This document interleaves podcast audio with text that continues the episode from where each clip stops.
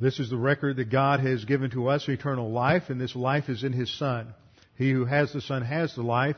He who does not have the Son of God does not have the life.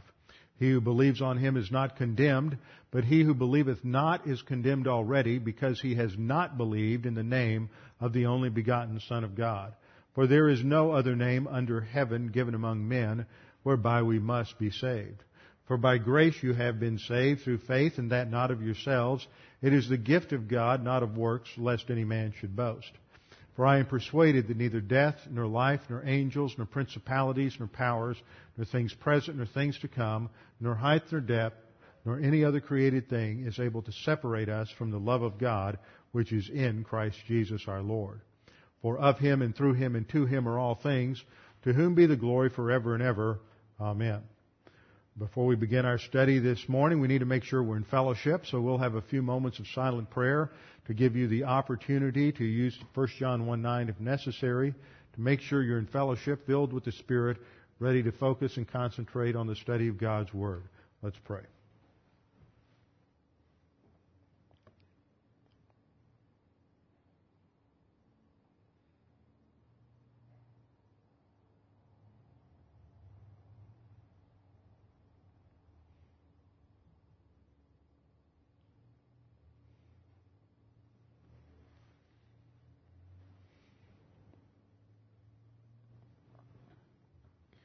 Father, we do thank you for this opportunity to gather together, to fellowship around the teaching of your word, to be encouraged, to be strengthened by the doctrines that we study, to recognize that you are the God of history, that you have a plan and a purpose in history, and you have a plan and a purpose for each of our lives.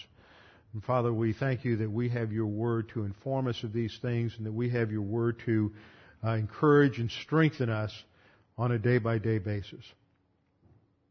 Father, we continue to pray for our nation during this time of war against ter- the terrorism, during this time when there are so many who would seek to do us harm. There are so many evildoers in the world who would love to destroy the foundations of Western civilization. We know that this is all part of the angelic conflict, and this is just a manifestation in our generation of the angelic conflict and the ongoing war against the truth for a, any attempt to destroy the U.S. is something that would create tr- tremendous trauma for missions as well as in relationship to our support for Israel.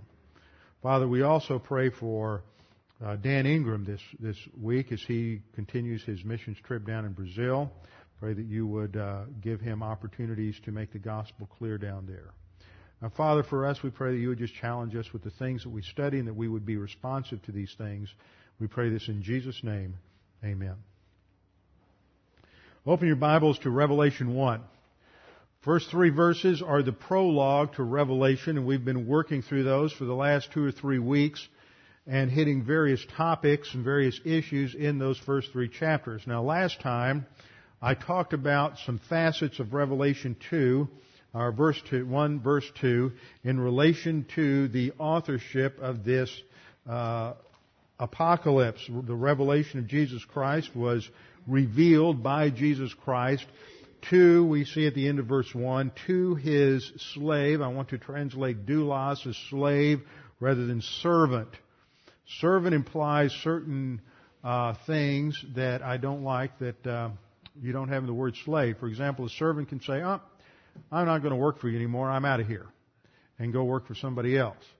And see, as a slave, you can't do that. We are slaves of righteousness, slaves of Christ positionally. That is our position. And this, He is the one who has authority over our lives. So I have emphasized that. But Jesus Christ uses an angel to communicate this to his slave John. Both Jesus Christ and the angel are involved in the communication of the revelation. So this is the Apostle John as we saw last time, and one of the things I emphasized was that the vocabulary of verse 2 is vocabulary that is commonly found in the Gospel of John. Now, as I went through this, I noticed on the slide and in my notes I had a, a typo. I have no clue how it got there, so it'd just be the demon in the computer. And for, for that reason, I avoided doing a grammatical analysis of verse 2, which is important. I knew what I had in my notes somehow got garbled, so we're going to go back and just hit a couple of high points in the syntax of Revelation 2 because it's important to understand and it also leads, will be a good review, bring us up to where we are in verse, in verse 3 and the conclusion to this, to this prologue.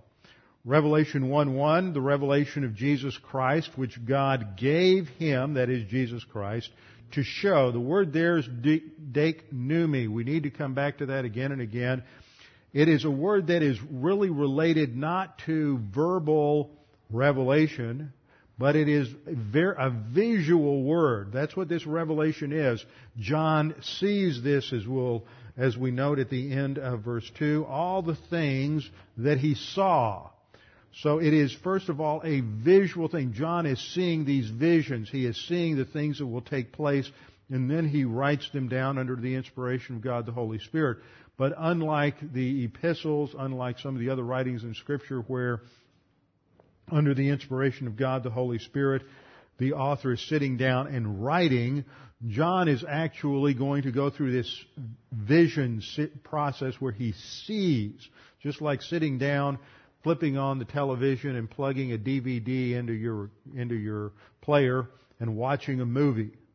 This is, and then writing down what you have seen. This is what is, what we have here. It's a disclosure, a revelation of Jesus Christ which God gave him to exhibit to his slaves, things which must quickly take place. Once they begin, they'll take place in rapid succession. And he communicated it by sending his angel to his slave John. Now we come to verse 2. John is described as the one who testified to the Word of God and to the testimony of Jesus Christ, even to all that he saw. Last time I pointed out that this word is this verse is freighted with legal terminology. The background image here is of a courtroom. The key word here is this word martyreo in the verb form and also martyria, the noun form for testimony, indicates a, someone who's a legal witness in court who testifies or provides a legal testimony. Uh, he is a legal witness. So there is, there is a uh, seriousness to this word. This indicates that this is not something frivolous, but this is like a legal testimony in a courtroom. And of course, we have as the backdrop to the scriptures the uh, appeal trial of Satan. Satan is appealing his verdict to God. And so much of scripture is cast within legal terminology, the concept of justification, the concept of condemnation. All of these are legal legal concepts. We, in our society, in our subjective 20th century society, we want to make everything relational. But the scriptures are not talking about our relationship to God first and foremost. First, they talk about a legal problem that has to be taken care of, and that is that every individual is born under the condemnation, the legal condemnation of sin, legal guilt because of Adam's original sin. And that legal guilt has to be uh, taken care of, and it's taken care of when Jesus Christ pays the penalty on the cross for our sin. So all of this is within the context of, uh, of a courtroom. You also have other imagery. Jesus Christ is our advocate right now. It's legal terminology. Satan is the prosecutor. He is the one who brings charges against us. He is the adversary. That's what Satan means, is the adversary. So all of this the background for all of this terminology is legal.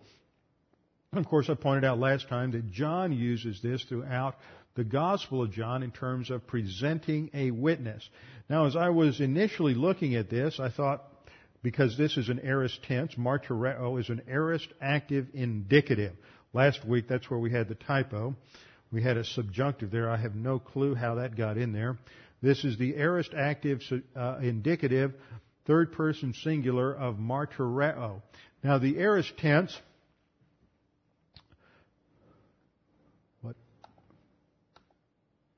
The aorist tense indicates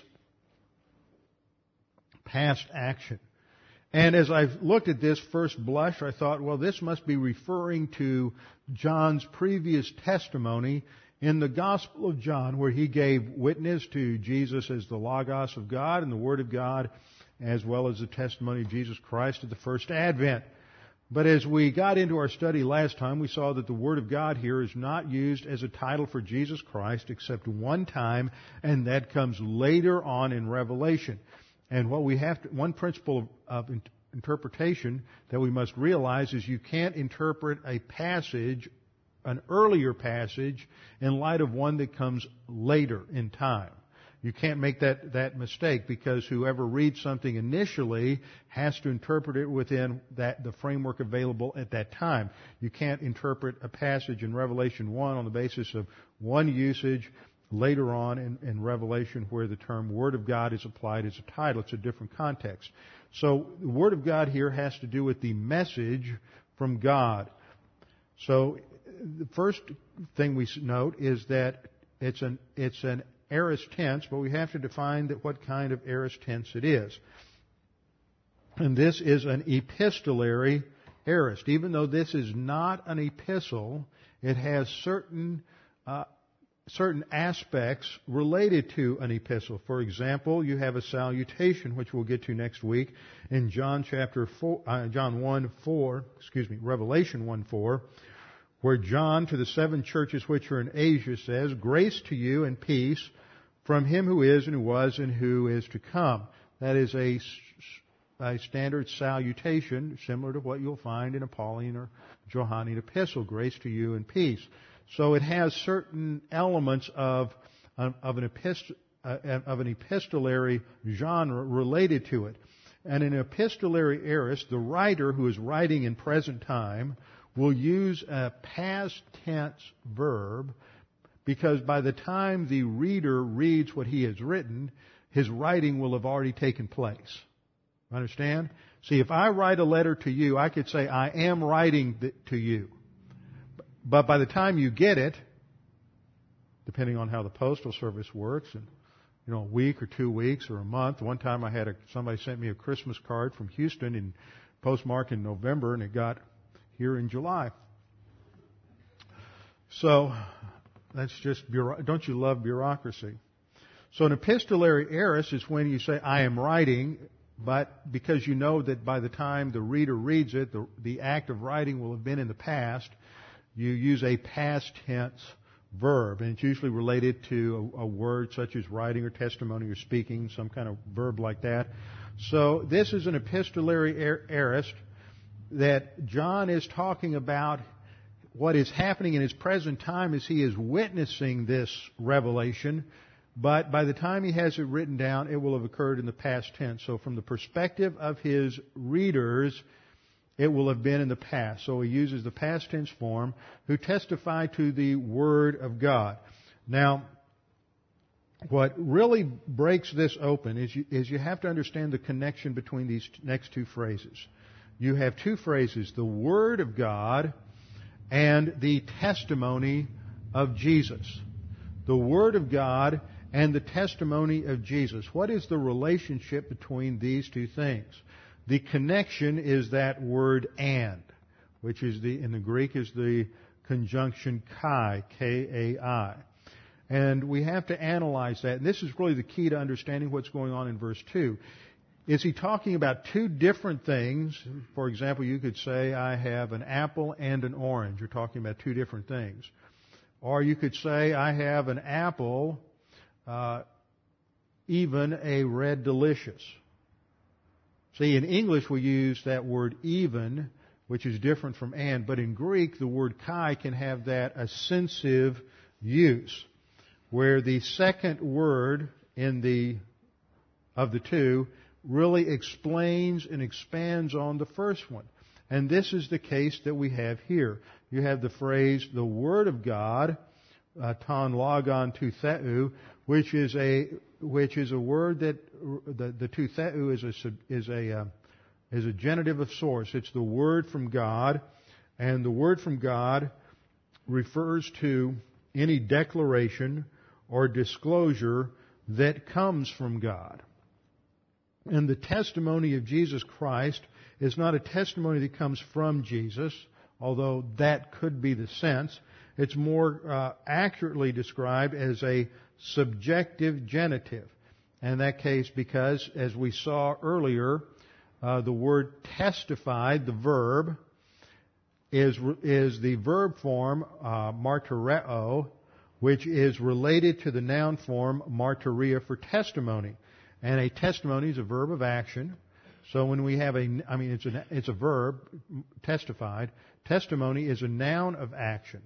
So when you have a noun of action followed by a genitive, it can be either subjective or, or uh, objective genitive. An objective genitive would be the testimony about Jesus Christ. But as we've already seen in our analysis of the first verse, the revelation of Jesus Christ is not the revelation about Jesus Christ, but it's Jesus Christ revelation. It is what He is revealing.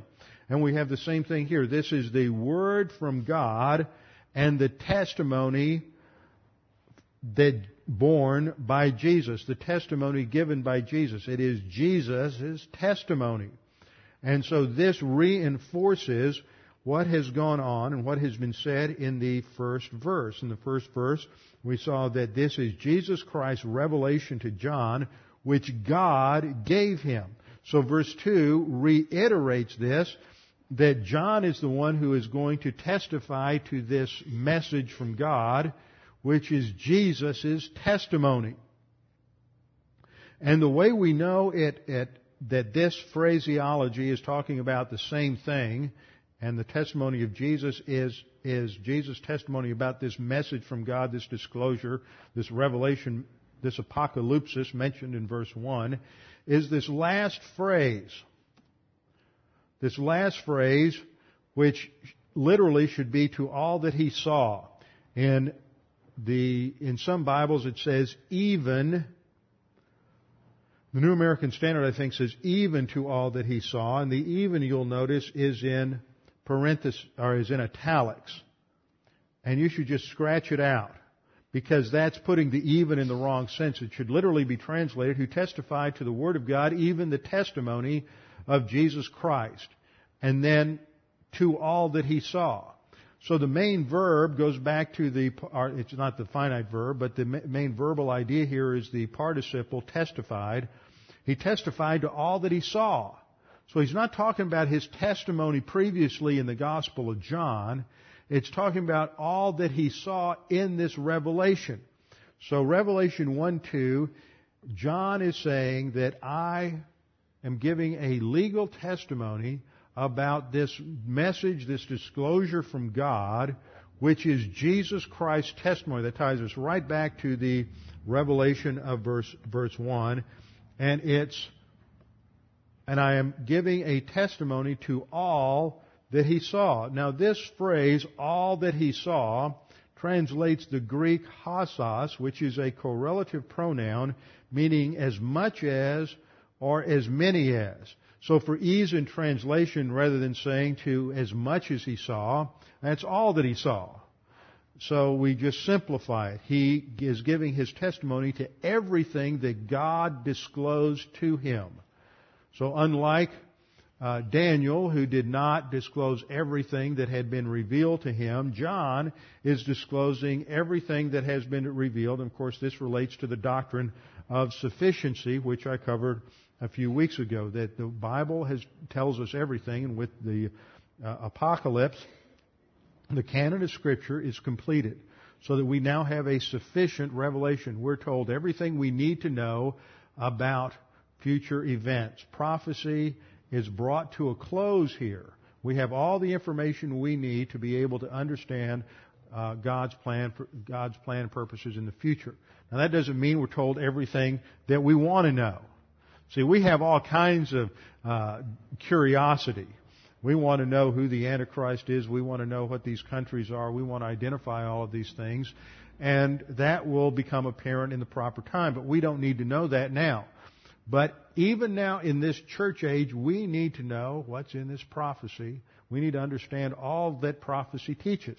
And I get a little frustrated sometimes when I hear about some pastors who don't want to teach prophecy. Oh, they people. Only reason people come out is because they want to be stimulated. They want to hear all of the uh, uh, speculations about what's going on in the Middle East and and what's going on in in uh, with the UN and the EU and all of these things. And while it is true that some prophecy is taught that way, and while it is very true that a lot of people come to teaching on Daniel or Revelation simply because they want to be stimulated by all of that sort of conspiracy type of thinking and trying to figure out where we are today and what's happening in the world today.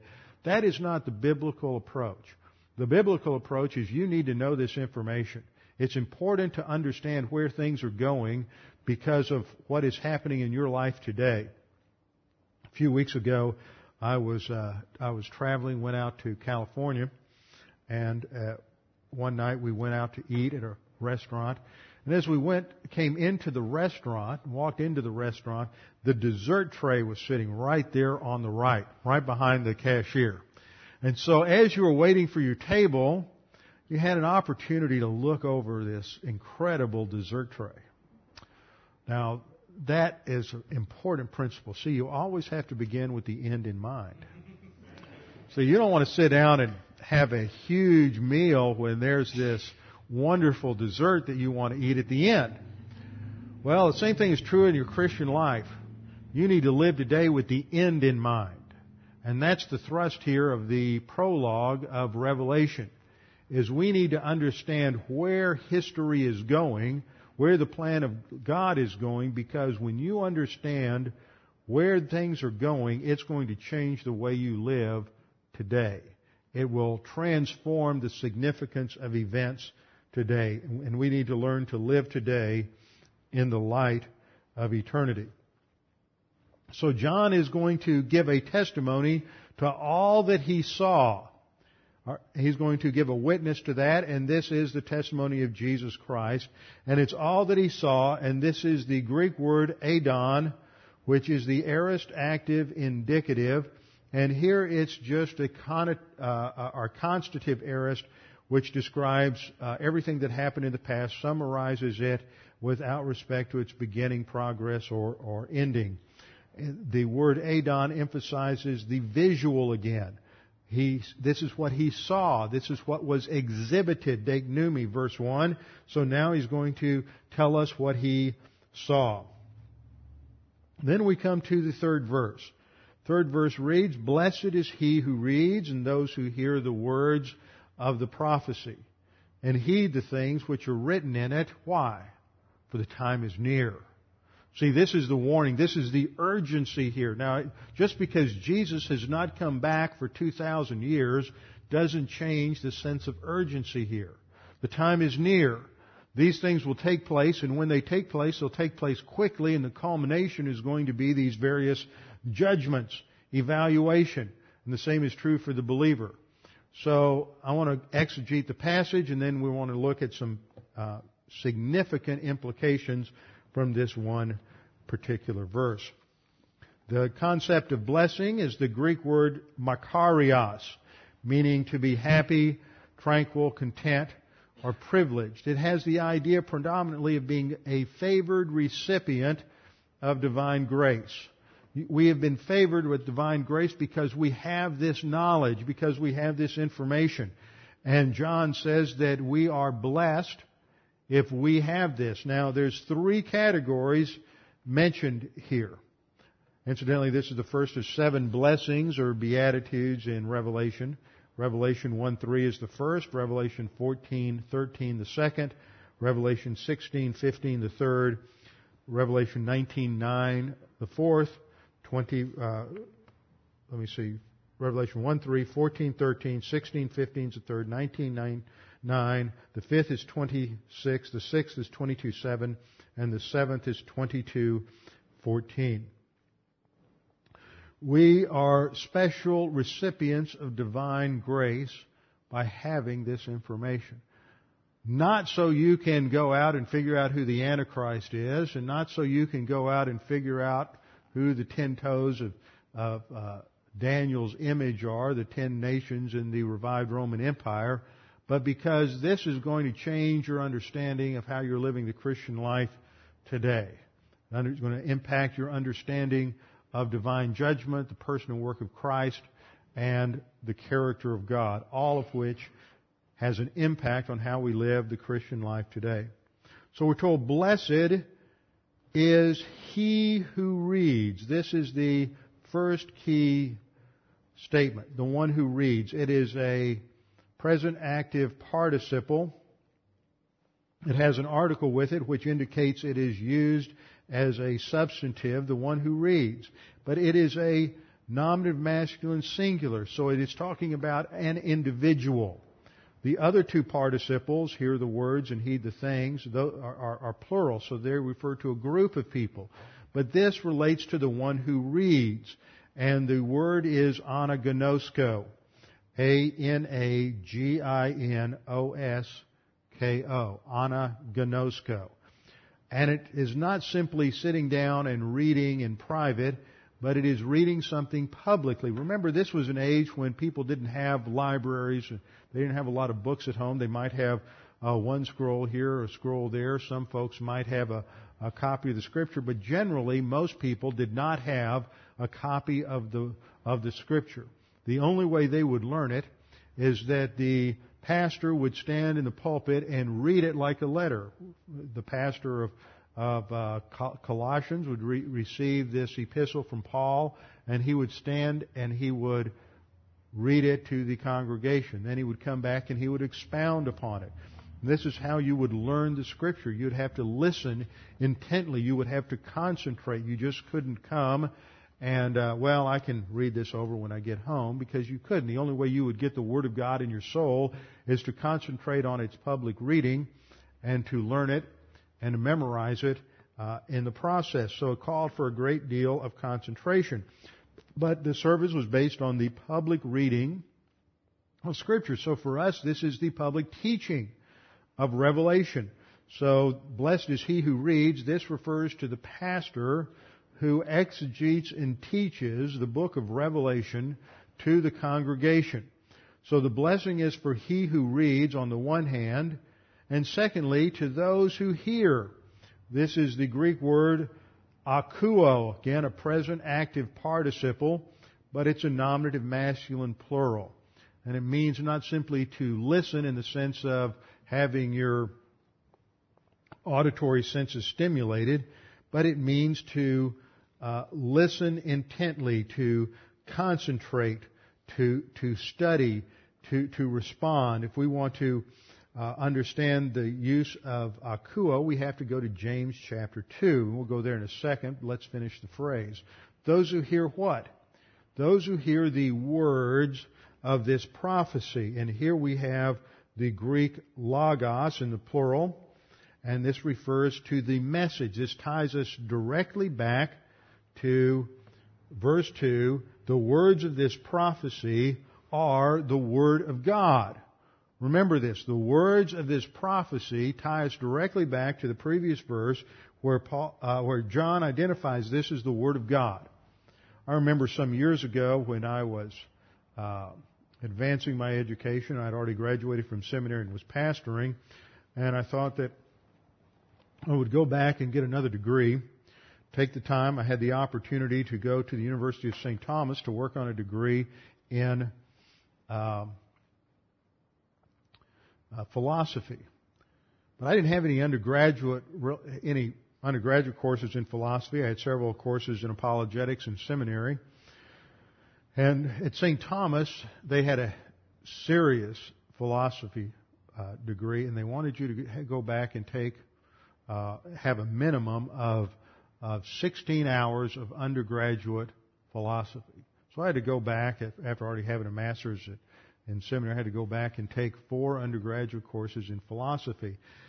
And in the process, I had to fill up some time because I had to drive into Houston. I lived about 40 or 50 miles away, and I'd have to drive into Houston. Sometimes classes weren't convenient. You'd have a morning class and an afternoon class with two or three hours to kill in between.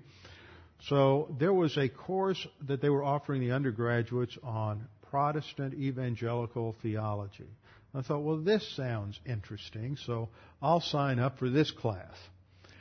So I went in, and the guy who was teaching it was a guy who was a professor from the University of Houston, and I knew right then we were going to be in trouble. And as we were going through through uh, Protestant theology. The first area they studied was on the Bible. And he made the statement that nowhere in the scripture does the Bible call itself the Word of God. That's just a fundamentalist interpretation. And I thought, now how am I going to refute that? Now I kept very quiet during class. I didn't go, I didn't raise my hand and challenge everything that he said. I frequently had discussions with him in private after class, but uh, I didn't do it in class. But this is one of those passages, and that's a normal standard uh, liberal and neo-orthodox approach to the Christian, the, the biblical position of inerrancy and infallibility. They'll say, well, nowhere does the Bible call itself the Word of God. And yet this is a specific place where John calls what he is writing here the Word of God. It is not just the Word about God, it is the Word from God. So the second participle of Revelation 1-3 emphasizes the hearer, the one who's concentrating, the person who's studying, the person who's taking notes and focusing on the words of this prophecy. Individual, and again, this re, uh, reinforces the idea of verbal plenary inspiration. That we believe that every word is inspired by God, not just the ideas, not just some of the words, but all of the words are equally inspired. The concept of verbal inspiration emphasizes the words. The term plenary inspiration emphasizes the totality that each and every word is equally breathed out by God. Now John says this, that blessed is he who reads and those who hear the words of this prophecy. And then he says, and those who heed the things that are written in it. This is the present active participle, tereo. It's a masculine nominative plural. So again, it's those who hear. So it's the idea of one person reading and a plural, a plurality of people are hearing, concentrating on what is being taught. And now comes application. They are going to heed. They're from tereo, meaning to keep, to observe, to apply, and to put into practice. It's not just an academic exercise of learning what Revelation says, but there are things here that we're going to have to apply into our life. Now, this is a concept that is parallel to James chapter 2, or actually James chapter 1. You can turn over in your Bibles to James 1, uh, 22, where James says, but prove, genesthai, it is the uh, aorist passive, it's actually a deponent verb with an active meaning. Uh, aorist passive imperative of genomai, meaning to be something that you're not to become something that you're not, but become doers of the word. Now, the word there that's an aorist infinitive, an aorist active infinitive of poieo, means to be an, a doer, but it means to apply the word. This is not talking about Christian service. This is talking about application of what you learn. So that if you learn that you are to utilize a faith rest drill and to trust God when you're in times of crisis or pressure, then that's what you do is you go home and the next time something goes wrong, instead of getting upset, angry, worry, anxious, you apply a, a, a promise. You claim a promise. So prove yourselves or become, but you yourselves are to become appliers of the word, that is the message that you have heard, and not merely hearers who delude themselves. And the word there for hearers is the same uh, root word we have here, akuo. You don't want to simply be those who fill up their doctrinal notebooks with all kinds of information. You want it in your soul so that you are applying it. It's changing the way you think, changing the way you live, changing the way you relate to your husbands and to your wives and to your children and to your employers and to your employees and to the government. It's going to have an impact on the way you think and the way you act and the way you live and the way you talk. Apply, but become uh, appliers of the word and not merely hearers who delude themselves. And then in verse 23, James explains this, for if anyone is a hearer of the word and not a doer, that is, if you're just somebody who comes to class a lot, you write down a lot of notes, but it doesn't change your thinking or your life, not an applier, he is like a man who looks at his natural face in a mirror, For once he has looked at himself and gone away, he has immediately forgotten what kind of person he was. So most of you look to me as if you got up this morning and you did look in the mirror. You realized, uh, the ladies did at least. I don't think any men realized they didn't have any makeup on and put makeup on. Ladies realized they didn't have any makeup on. They might have been a little bleary eyed or puffy eyed and they handled that and they combed their hair. The men combed their hair most of you looked like you shaved and, and, uh, you, so you looked in the mirror. You realized that your clothes needed to match and hopefully you didn't get dressed in the dark and your socks match and they're the right color. So you understand the principle of looking in a mirror and applying into your life that which you learn from the mirror. And the Word of God is a mirror. You hold it up and it reflects back to you the way reality is and the way you and I are. And it, it, reveals a lot of things about us that we don't like. That's why people try to reinterpret the scriptures. They don't like what it says about them. So the Bible is going to expose the flaws and the failures in our life. And then we have to exercise our volition and do something about it. And we have to make that change. Verse 25, but one who looks intently at the perfect law, and here we have the uh, Greek verb uh, parakupso, uh, which has to do with in, intently. This isn't blepo, which is just a brief, quick look. This is uh, the idea of concentrating at something. This is the idea inherent in, uh, it's used in parallelism here for the, the hearer who does. It's the idea that, that uh, John has in Revelation 1 3 is to concentrate on the teaching of the Word. The one who looks intently at the perfect law, the law of liberty, and abides by, that is, does what it says, not having become a forgetful hearer, but an effectual doer, that is, someone who applies effectively that which, you know, the principles of doctrine that they've learned in the Word. This man will be what?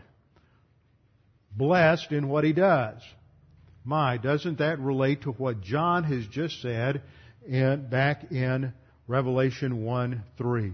Blessed is he who reads and those who hear with concentration the words of the prophecy and heed or put into practice or obey the things that are written in it. And then he says, for the time is near.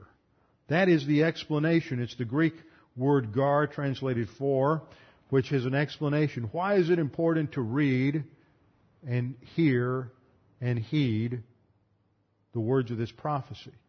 It's because the time is near. This is our motivation. Jesus could come back tomorrow. If he doesn't come back tomorrow, we could die tomorrow. You don't know. The time is near. This adds an element of urgency to it. It's the Greek word ingus, translated near, which has the idea of either immediacy, which would relate to the idea of the uh, imminence of the Lord's coming. It could happen at any time. We don't know when it will be, but the time is near. It is, it is imminent. Now as we get into that particular verse, there's some things that are interesting in Revelation 1 3 that I want you to point, want to point out to you. There is embedded in Revelation 1, 1 through 3, an inherent concept of communication. An inherent concept of communication which will help us to define both a, a doctrine of language as well as a doctrine of hermeneutics or interpretation. For example, in the first verse, the revelation of Jesus Christ uses the word apocalypsis, uh, apocalyptos, for revelation. It is that which is unveiled or disclosed. It's not meant to be hidden. It's meant to be revealed, to be disclosed. God isn't hiding something when, for example, in the parables in Matthew 13, when Jesus began to speak in parables, the disciples said, Why are you suddenly speaking in parables and not in the open? And he said, Because they've rejected him, essentially. That was the thrust. So Jesus spoke in parables in a way to sort of cloak what he was teaching, to speak to his disciples in sort of a, a code language, spiritual truth that they would understand, but the unbelievers around would not easily pick up on and would not understand. But that's not what we have here. What we have here is a disclosure, an unveiling. So it has the idea that this is written to be understood and not something to be guessed at, not something where in every generation you come up with a different idea of what this means, and that's what it means for your generation. This is uh, uh, something that is evident in a way of interpreting Revelation today called the idealistic school, and that this has meaning for every generation, and it differs from generation to generation. There are not too many people who espouse an idealistic view, but there are many who do. This is meant to be understood. There are a lot of people who read Revelation, oh, I just don't understand it. Well, it is written to be understood. It's written to show something. We have the word deiknumi there. God gave him to show his ser- servants. God the Father gave this to Jesus Christ so that certain information could be disclosed to us. In other words, its purpose is to be understood. God is omnipotent. God is capable of communicating to us in a way that can be understood. The purpose here is that it is not guesswork. Third, he communicates it. Uh, semaino. He, in the second part of verse 1, he uh, it's translated in the New King James. He sent and signified it by his angel. And that word signified is the Greek word semaino, related to the uh, noun for signs, but it means to communicate. of course, we communicate by signs. Those words that you're looking at on that page are symbols. Know, they're, they're signs. They're symbols. They represent a. When you look at the word chair, if I were to write the word chair up on the overhead, C-H-A-I-R, that's not a chair, is it? If I wrote it in hieroglyphics, it would look quite a bit different. If I wrote it in uh, the pictograph of Chinese or Japanese, it would look quite a bit different. Those symbols or those words, the alphabet, is a symbol. It represents an external reality simply because we have chosen various languages to associate those symbols with a certain either concrete or abstract reality. So the word semaino indicates communication. It's not just what, what you'll find is some people say, see, it's done by signs. It's done by symbols. Ah, so now we have to use a different kind of interpretation. Well, I'll address that in a minute. Fourth, we see that, that not only is it an unveiling, second, it's a showing, third, it is communication. But fourth, it's the word or message of God. We could even say it's the language of God. It is a legal testimony. That means it is designed to say some things and other meanings are clearly excluded. You can't look at a legal testimony and say, hmm, well that doesn't mean what they said it means. That must mean what? Something else. What I want it to mean. No, if somebody is on the witness stand and they give a testimony, they are, they, they are meaning to communicate certain specifics. And they are not communicating other things. And so we can understand precisely what they're saying, what the, what their witness is, and we can act upon it. And the fifth thing I want to point out is that in verse 3 we're told that this is a blessing if it is taught, heard, and heeded. The, the implication there is that it can be heeded because it can be understood. And when it's understood and heeded, it's a blessing. And the assumption is that this is designed to be a blessing, not something you have to guess at, not something you go home and, and evaluate your navel and come up with some new idea of what this, some of these uh, uh, symbols in Revelation mean, but there's clear, precise meaning. God is intending to communicate certain specific things. The Word of God is not something to be guessed at. It's not something that's hidden. It's not something mysterious or enigmatic, but it is something designed by an omnipotent and omniscient God to communicate precise specifics in a way that can be clearly understood by the recipients so that they are accountable for the application of that message. That is all embedded here. So let's look at a doctrine of language.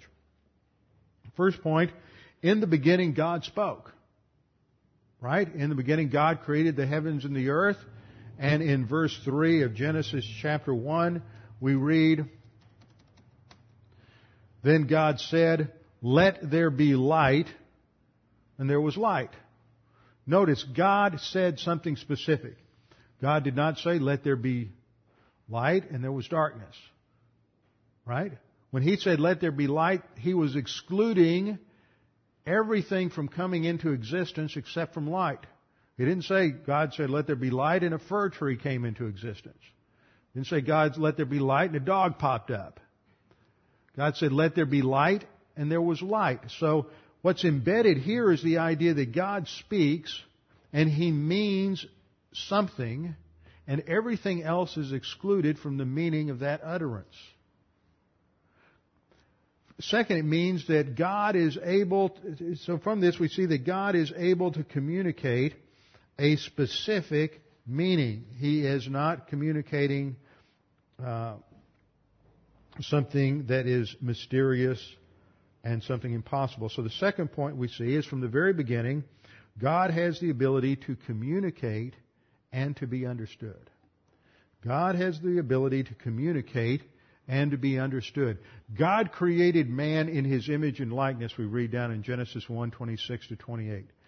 As creatures in his image and likeness, we have been created with the divine, with a receiver that is operating at the same wavelength as God so that we can hear and understand Him. Now in spiritual death that gets distorted because of spiritual death, because of sin. But at regeneration that can be that wavelength is restored. And in the church age, we have the Holy Spirit who helps us to understand that transmission even more. So God is capable and able to communicate in such a way that His creatures understand Him. Third point is that underlying all of creation is a linguistic structure. Think about that. Underlying everything in creation is a linguistic structure. Everything is capable of being destri- described, and the creation of everything came as a result of a verbal utterance. So underlying everything is a linguistic structure. You can even express these things in mathematical formula. I understand from those who are experts in math- mathematics, I'm not, that everything can be reduced to a mathematic formula. You can describe everything with a, with a math formula. In logic, you can describe all kinds of uh, reasoning through logical formulas. Sometimes this is reduced to what looks or appears to be mathematical formula uh, in symbolic logic. But the symbols represent a reality. If you just take a simple formula, 2 plus 2 equals 4, what does that mean? Well, you know exactly what that means. It's designed to communicating Two, you have two things plus two other things. Now you have four things. Even though those numbers are symbols and they represent an abstract concept, they communicate something specifically. So even symbols communicate a literal reality. Remember that. Because when we get into Revelation, the problem you have in interpretation is people think, oh, you have symbols, so it must be allegorical. No, symbols stand for specific things, and that will exclude other meanings. So that leads to point number four. This counteracts the notion that meaning is fluid and that symbols are not literal.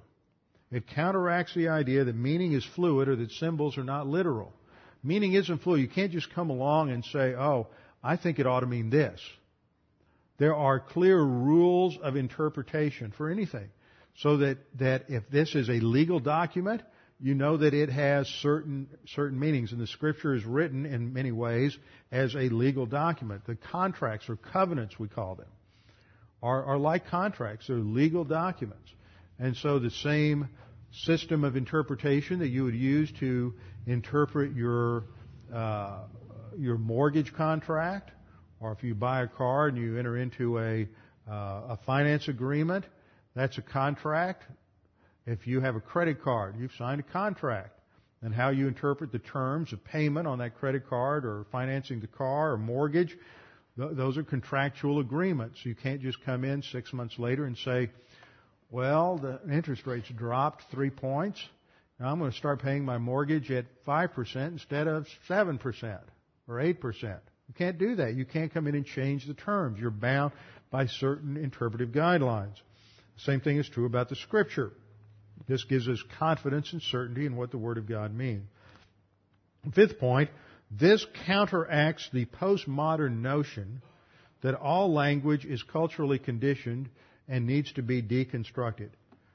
See, this is what is being taught today, and what what happens. You, you you see it in law, where people think that the, like our former vice president, that the Constitution is a living document, and therefore it can be interpreted uh, in different generations in different ways.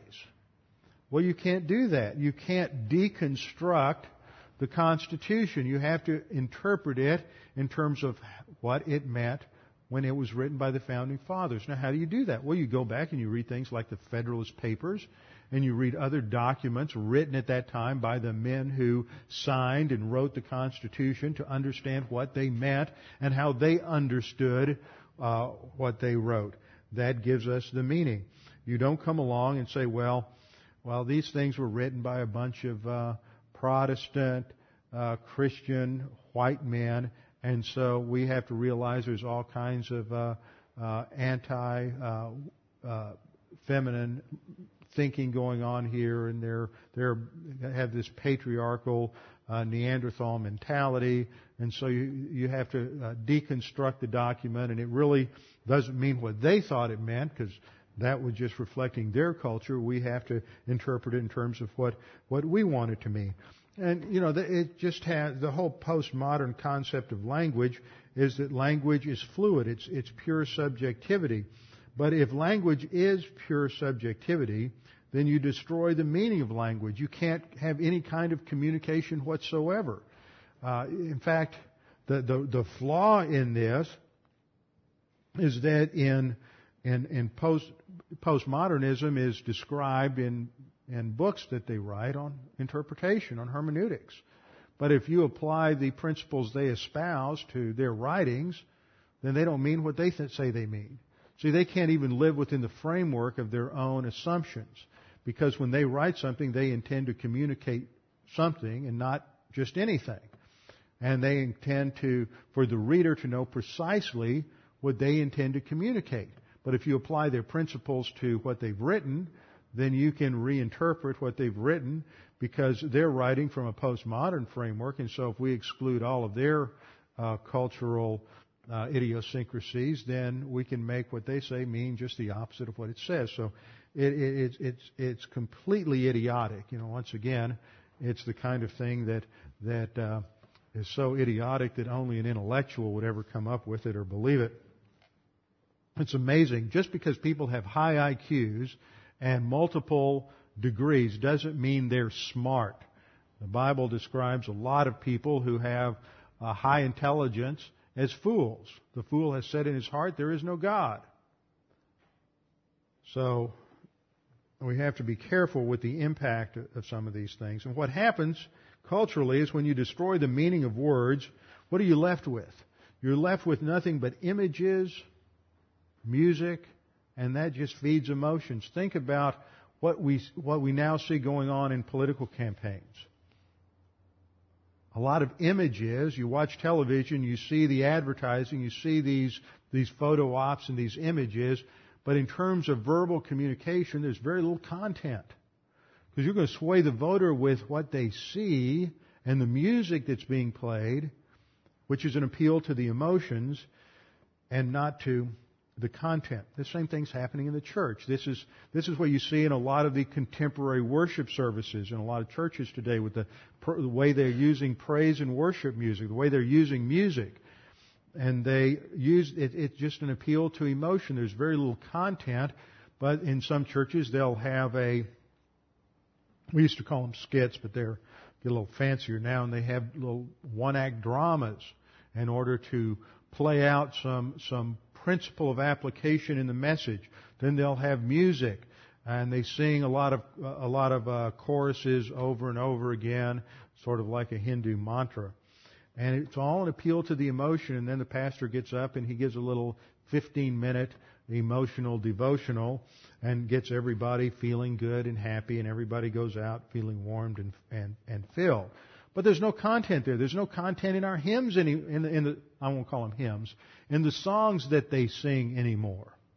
One of the things I learned this last week uh, related to uh, President Reagan was that he loved hymns. He planned the whole funeral service. He planned everything out and all of the music. And if you listen, if you have any knowledge whatsoever of Christianity, the music that was played was incredible, fantastic hymns. To hear the the um, Air Force band playing uh, out in uh, out in California at the uh, at the Presidential Library, they played uh, tremendous hymns. They played Fairest, Lord Jesus. They played uh, a number of other hymns, and it was great to sit there and recognize these hymns and and what value and meaning they were. And I thought, they're, they're, and, and they had such a such a level of, of sophistication to them. I thought, what would it be like if we were listening to this and all you had was praise and worship choruses? How trivial. How ridiculous. They weren't playing praise and worship choruses. They were playing hymns because hymns have significance. The music has value. It's good music, but the words have, have gr- express great thoughts because they're related to thinking, not like this modern music. So what we see here is an emphasis on language. Uh, point number five was that this counteracts the postmodern notion that language is culturally conditioned and needs to be uh, deconstructed. Point number six, if God literally speaks in Genesis 1 and his words produce creation, then that provides a framework for meaning. Now words become attacked. What's the first attack? Genesis chapter 2. Did God, Satan, I mean Genesis 3, Satan comes along in Genesis 3 1, says, Did God really say, if you eat of the fruit of the tree of the knowledge of good and evil, you'll die? See, he's, he's attacking meaning all of a sudden. See, this is how Satan and Satan's world attacks the truth of Scripture, is to question its meaning. So once again, we see that this whole arena of postmodern hermeneutics, but that's not, that's only the latest approach. The earliest occurred in the third century and fourth century AD with the rise of allegorical interpretation, where the literal meaning was irrelevant. It was a hidden spiritual meaning behind the text that was important. So scripture shows that there's a, there's an attack on meaning from Genesis 3, 1 on. That's point number seven. Point number eight, we realize from Old Testament prophecies that they are to be understood literally. Jesus was born literally in Bethlehem. He was crucified. The prophecies were written at a time when crucifixion wasn't in existence, but he was literally crucified. He was in the grave for three days, three nights. Not a week, not one day. Even though the number three may have some symbolic significance, it has a literal reality. And that's what we'll see in Revelation. Even though there's a lot of things said with numbers, the numbers are to be taken literally, even though they may also have some symbolic significance. So this leads to the conclusion, point nine, that when God speaks, He is able to do so in a way that we can understand, and we're accountable for that. That is the urgency of the command, for the time is near. Now we'll begin next time with just a brief summary of the doctrine of interpretation, understanding how we are to interpret Scripture and the meaning of a literal grammatical, historical interpretation. But the warning here is that we can understand it, we're to hear it, we're to concentrate. Why? Because the time is near. Something is going to happen. Eventually there will be an evaluation. We need to be prepared for that evaluation. That's the thrust for the believer in the first or in the second and third chapter, for the unbeliever in the rest of the book. With our heads bowed, and our eyes closed.